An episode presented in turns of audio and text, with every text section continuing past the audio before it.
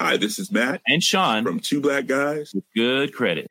From a local business to a global corporation, partnering with Bank of America gives your operation access to exclusive digital tools, award-winning insights, and business solutions so powerful you'll make every move matter. Visit bankofamerica.com slash banking for business to learn more. What would you like the power to do?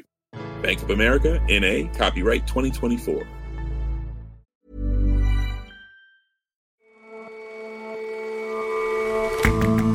Hello and welcome to The Intelligence on Economist Radio.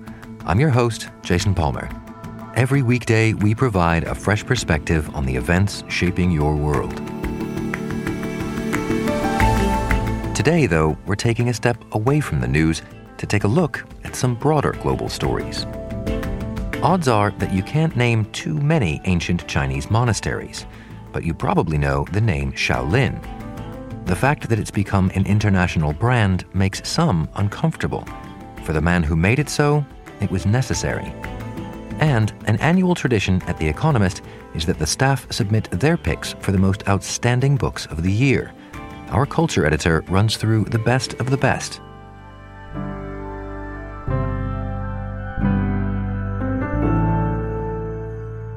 But first,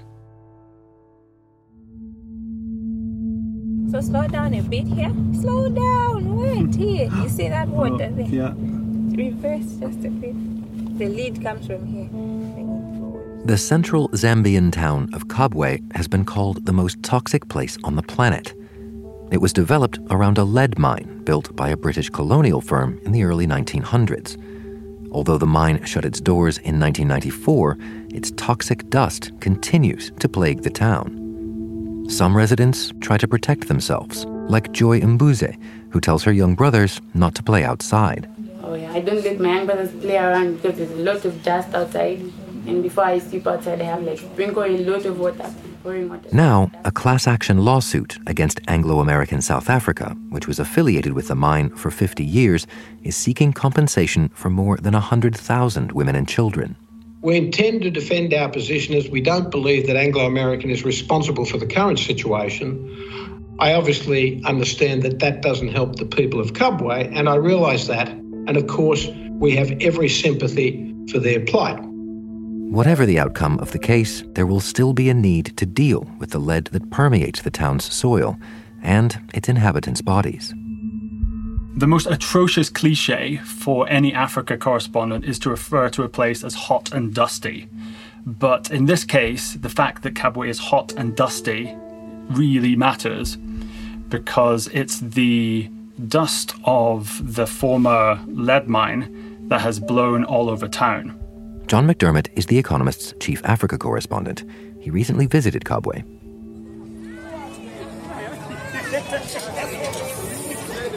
Much of Kabwe is a kind of normal, mid-sized African city. It has a bustling market and it's a hive of activity.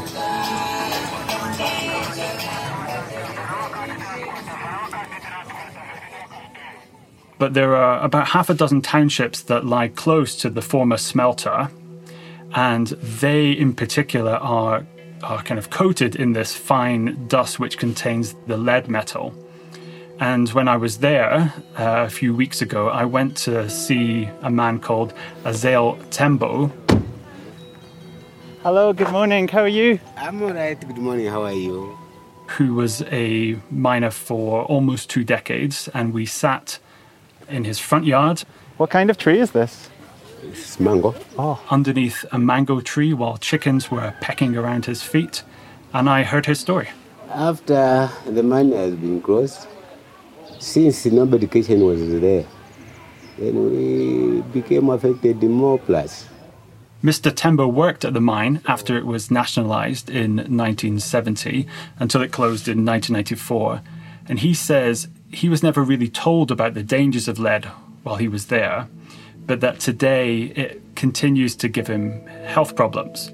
He says he's got bad eyesight, sore head, droopy limbs. He can't be sure, but he suspects that all of those ailments have something to do with the fact he worked at the lead mine.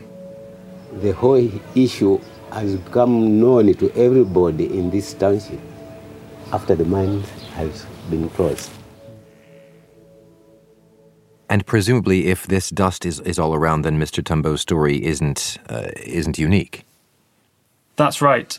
Anyone you speak to in Kabwe has some knowledge of the risks of lead, and more recently, that awareness has grown, especially when it comes to the dangers faced by children.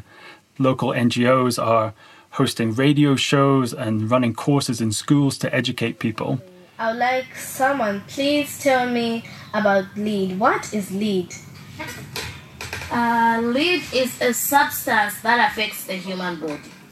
Lead is a very poisonous substance that you find in the soil that can affect... Lead, of course, a potentially toxic metal, can be poisonous at really low levels in the bloodstream. And because children's bodies are smaller, they're developing, and because kids are more likely to inhale and ingest the toxic dust, they're at greater risk, and their effects can be profound. We're talking about behavioural problems, learning disabilities, and ultimately lower I Q if you have prolonged exposure to the metal. And and what efforts have been made down the years to to protect the residents from, from the, the, the mine's lead? There have been a few efforts, a couple funded by the World Bank, including one that's ongoing, but environmental scientists and experts in this field are convinced that none of them have been or will be sufficient to fully decontaminate the town. I saw this when I went to the house of a man called Cornelius Katiti. Uh, they want to clean, they used to close this one at that point. And then even there they put some blocks, um, solid blocks, so that water diverges through this one. He has a canal right on the back of his garden, which was dredged in the two thousands by a World Bank-funded project. But even today, as plant matter has grown into it, every rainy season, water builds up, and that comes over the lip of the canal into his garden, adding to the toxic contents of his yard. And that just symbolised for me how, while there's been these piecemeal efforts, day in, day out, the people in Kabwe are still faced with the poisonous environs. And about the court case that that is tackling this problem, why why is it happening now after all these years of, of half-hearted efforts? Lawyers have been looking at the case for the better part of two decades, but they feel they've finally gotten the necessary archival research done to bring the case against Anglo. And they also feel that legal changes in South Africa to do with the ease of making a class action suit mean that now is the time to try and seek redress for their clients. And what do you think will happen? The only thing I know for sure is that the case is going to take many years to play out. The lawyers for the applicants need to first prove that the case can be heard in South Africa. That's before it even gets to trial. And if it were to get to trial, there's no doubt that Anglo will vigorously contest the charges. So I don't think there'll be a resolution anytime soon. And in the meantime, the residents of Kabwe will, will continue to, to inhale, to live around all of this toxic dirt. Sadly, that's the case. In the absence of any clear plan to remediate the town, people living in Kabwe are trying their best to protect themselves. But ultimately, many residents are simply too poor to leave, and others do not want to go because, whatever its perils, Kabwe is their home, like Cornelius Katiti. But you hope that your children, your grandchildren, will get to be able to play in safety at some point? Yeah, yes, yes. John, thank you very much for your time. Thank you, Jason.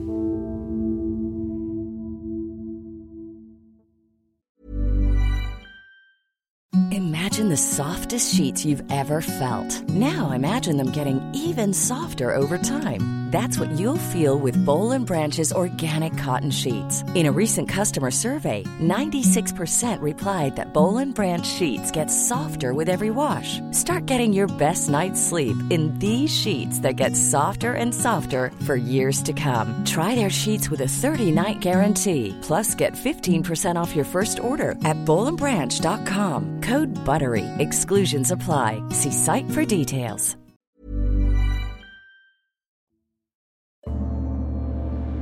The Shaolin Monastery in central China was founded fifteen hundred years ago. It's famous for its ancient buildings and its monks skilled in kung fu. The Shaolin name has also become an international brand, something that might seem counter to the Buddhist faith. But the man in charge disagrees, arguing that commercialization was a means to keep the monastery alive against long odds. Shi Yongxin is the abbot of Shaolin Monastery. He's a monk with an M B A. For years, headlines have referred to him as the C E O monk because on his watch, Shaolin has opened up branches internationally. It's licensed its name to movies. There was even a period where it made plans to list on the stock market. Simon Rabinovich is our Asia economics editor. Mister Shi is seen as a controversial figure, somebody who's crassly commercialized Shaolin Monastery, but I think if you look at the way in which he's tried to revive the monastery and has dealt with all kinds of difficult pressures, there's a case for his defense to be made. Well, how is it that he came to revive the monastery in the first place? So Mister Shi first went to Shaolin in nineteen eighty-one. He was sixteen years old. He wanted to go to the monastery to see it. But it was not long after the Cultural Revolution when Mao had suppressed Buddhism, when Red Guards had destroyed temples. I sat down for several long interviews with Mister Shi, and he talked about the shambles that Shaolin was in when he first went there. There was just about twenty monks that were living inside of it. They were getting by on little more than two steamed buns a day. It was almost abject poverty. Mm.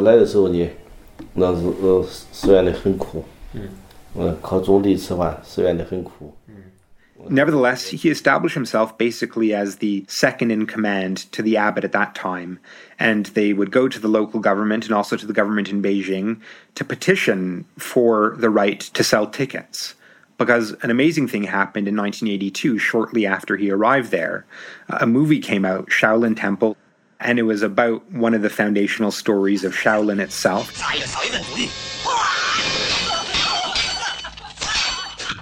And that put Shaolin Temple on the map in a big way.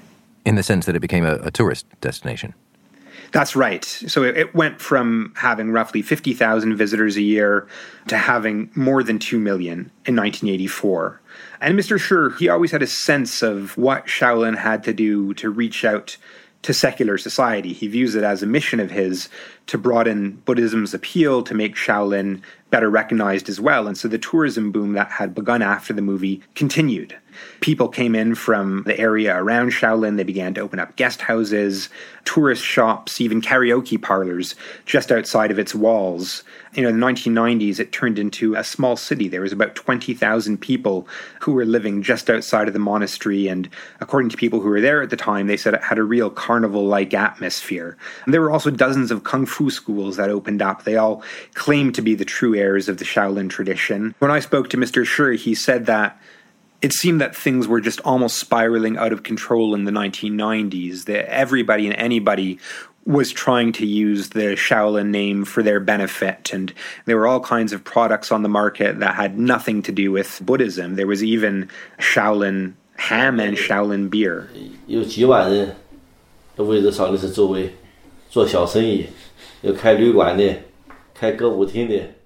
So what did Mister Shi do about this getting, as you say, out of hand? He realized that the popularity was a double-edged sword. He wanted to promote Buddhism in Shaolin, but it clearly was going counter to what he wanted Shaolin to stand for. So he began to consult with advisors in the provincial government in Henan about what the monastery could do to protect itself. Ultimately, the one thing it could do was establish itself as a company and then begin to fight for its trademark. So today, if you were to look at corporate filings in China, you'd see that Shaolin now has nearly seven hundred trademarks. The way that Mister Shi put it to me is that we did not seek commercialization. It was thrust upon us. But where does all of this sit with the government, which, it must be said, isn't all that tolerant of, of all religion? That's right in general. The big exception is the kind of Buddhism that Shaolin Monastery is doing. It really is religion with Chinese characteristics, and the Communist Party likes its appeal to traditional Chinese values. The real conflict lies in the fact that Shaolin became incredibly popular, and so for the local government in Dongfang, which is a poor county where Shaolin is based, when tourists began to stream into the monastery, they wanted to get their hands on the ticket revenues. So going back to the nineteen eighties, there was off and on battles between the monastery and the local authorities about who would actually be able to control the ticket sales. They eventually came to a solution. seventy percent of the revenues go to the local government, thirty percent to the monastery. But then things began to get a lot more complicated. How do you mean?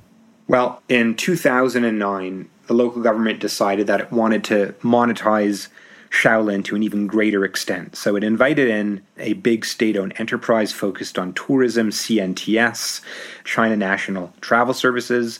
The deal was that C N T S would take a fifty-one percent stake in the local government's share of the Shaolin Monastery, and in return, it would build up the tourism infrastructure of Dongfang County. Mister Shi didn't attend the launch ceremony, and then rumors began to circulate that the Shaolin Monastery wanted to list on the stock market, potentially raising as much as one billion R M B, one hundred fifty million dollars. In fact, speaking to Mister Shi, it's clear that he never liked the idea. He didn't want Shaolin to be a for-profit enterprise. So quietly, behind the scenes, he began to ask questions of higher-ranking government officials about whether a monastery like Shaolin could even list on the stock market. And lo and behold, the prime minister at the time, Wen Jiabao, eventually ruled that Shaolin could not list. Local authorities were furious. They had lost what they hoped was going to be a cash cow. So then three months later, this is two thousand fifteen, some salacious accusations surfaced online, accusing him of having violated his vows of celibacy, having fathered two children, having even raped a woman, and having embezzled vast amounts of money from the temple. The local government opened up an investigation. In twenty seventeen, he was actually fully exonerated, so he is still at Shaolin, he is still the abbot of the monastery. In a broad view of this, then, where do you fall down? The degree to which the Shaolin traditions have been debased by all of this, and the degree to which Mister Shi has exploited them. How do you feel about that? I think when people just reduce him to the C E O monk, they sort of fail to appreciate the complexities. You know, when I was there, I actually had a chance to attend some of the Chan meditation rituals, and you can see that at the heart of the monastery, there really is this attempt to do much more than just kung fu, much more than just showbiz, to really try to make Chan Buddhism, the Shaolin sect, alive and functioning again, and to try to attract new adherents. And nowadays, there still are lots of people who want to come into the monastery, but those who want to enter it, those who want the monastic life, are much purer in their faith, are seeking the lessons and the teachings of Buddhism. And this is something that the abbot says he's very, very happy to see. Simon, thank you very much for joining us. Thank you, Jason.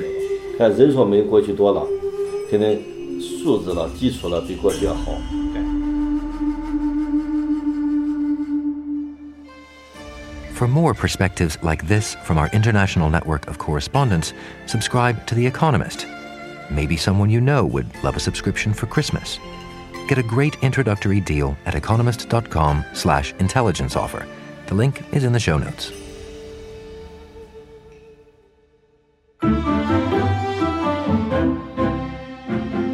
This year, lots of people found themselves with a lot of spare reading time.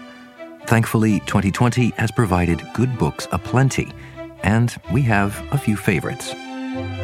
Every year at The Economist, we print a list of around forty or so of our favorite books across a whole range of categories. Andrew Miller is our culture editor. We choose them by asking the whole editorial team to make suggestions, and also looking back at the reviews we've published in the course of the year and combine them in an alchemical process to produce our list. And so what came out on top this year? What are this year's Economist's favourite books?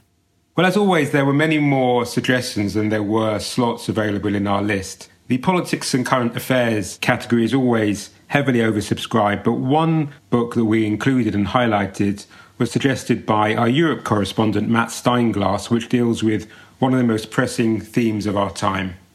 Tom Burgess's book Kleptopia is a suspenseful drama about international money laundering centered around a Kazakh oligarch There are also British anti-money laundering compliance officers who have figured out what's going on at European banks, but no one will listen to them. There are Romeo and Juliet subplots between members of different clans.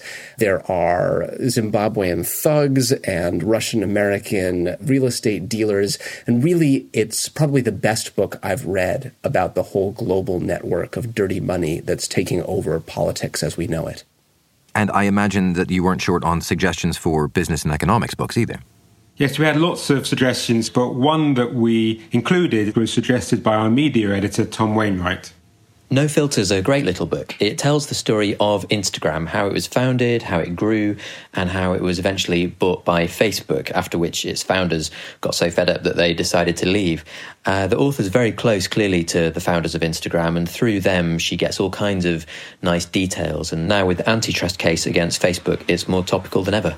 And clearly, this year has been dominated by the pandemic. What did you come across particularly interesting about covid nineteen? Well, there were several instant books about the pandemic, and our senior editor, Kenneth Cukier, suggested one called Apollo's Arrow by the distinguished scientist Nicholas Christakis. What makes this book special is it comes at COVID with two academic lenses in mind, sociology and medicine, written by someone who's an expert in both. It notes that not only do viruses mutate within human beings, but human behavior mutates around the pandemic as well. What I love best is the prediction that Christakis makes, which is he says that right now we're actually not at the beginning of the end, we're only at the end of the beginning. And he notes that in history, after the period of the pandemic, society doesn't bounce back immediately, but eventually it does, and it overcorrects. So after the pandemic of nineteen eighteen, Spanish flu, there was the Roaring Twenties. And so too, he expects a huge release of emotion and of licentiousness and joie de vivre in twenty twenty-four. But Jason, often during this year, I, like many readers, have also turned to fiction to illuminate the world we're living in and sometimes take me to other worlds entirely. My colleague Rachel Lloyd, who edits our culture blog, Prospero, recommended a book called Burnt Sugar by Avni Doshi. It tells the story of Antara, a young woman who's looking after her mother with dementia. And she looks back over her childhood, which was traumatic and troubled, and their relationship was very strained. These are memories that her mother no longer has. It's a slim but compelling debut novel, and I highly recommend it. And Andrew, if you could choose just one book that really stood out for you this year, what would it be? Well, one revelation in reading for me this year was a delightful, picaresque novel called The Slaughterman's Daughter by the Israeli author Yaniv Ikskovitz. It's a story set in the late nineteenth century in Tsarist Russia, and it tells of a Jewish mother in the Pale of Settlement who sets out to retrieve her wayward brother-in-law from Minsk with unexpected and hilarious consequences. And it's a book full of technicolor characters, pathos and humour, all of which are wonderfully captured in a nimble translation from the Hebrew. Well, that is plenty of ideas for some holiday time reading, since there's not much else I can do this year. Andrew, thank you very much for joining us. Thanks for having me, Jason.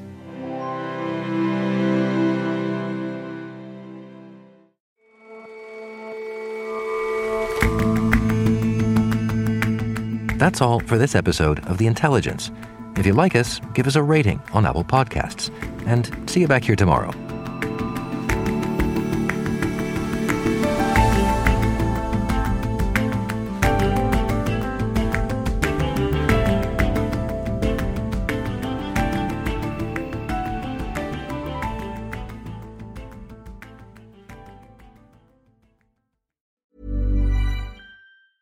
Hi, this is Matt and Sean from Two Black Guys with Good Credit.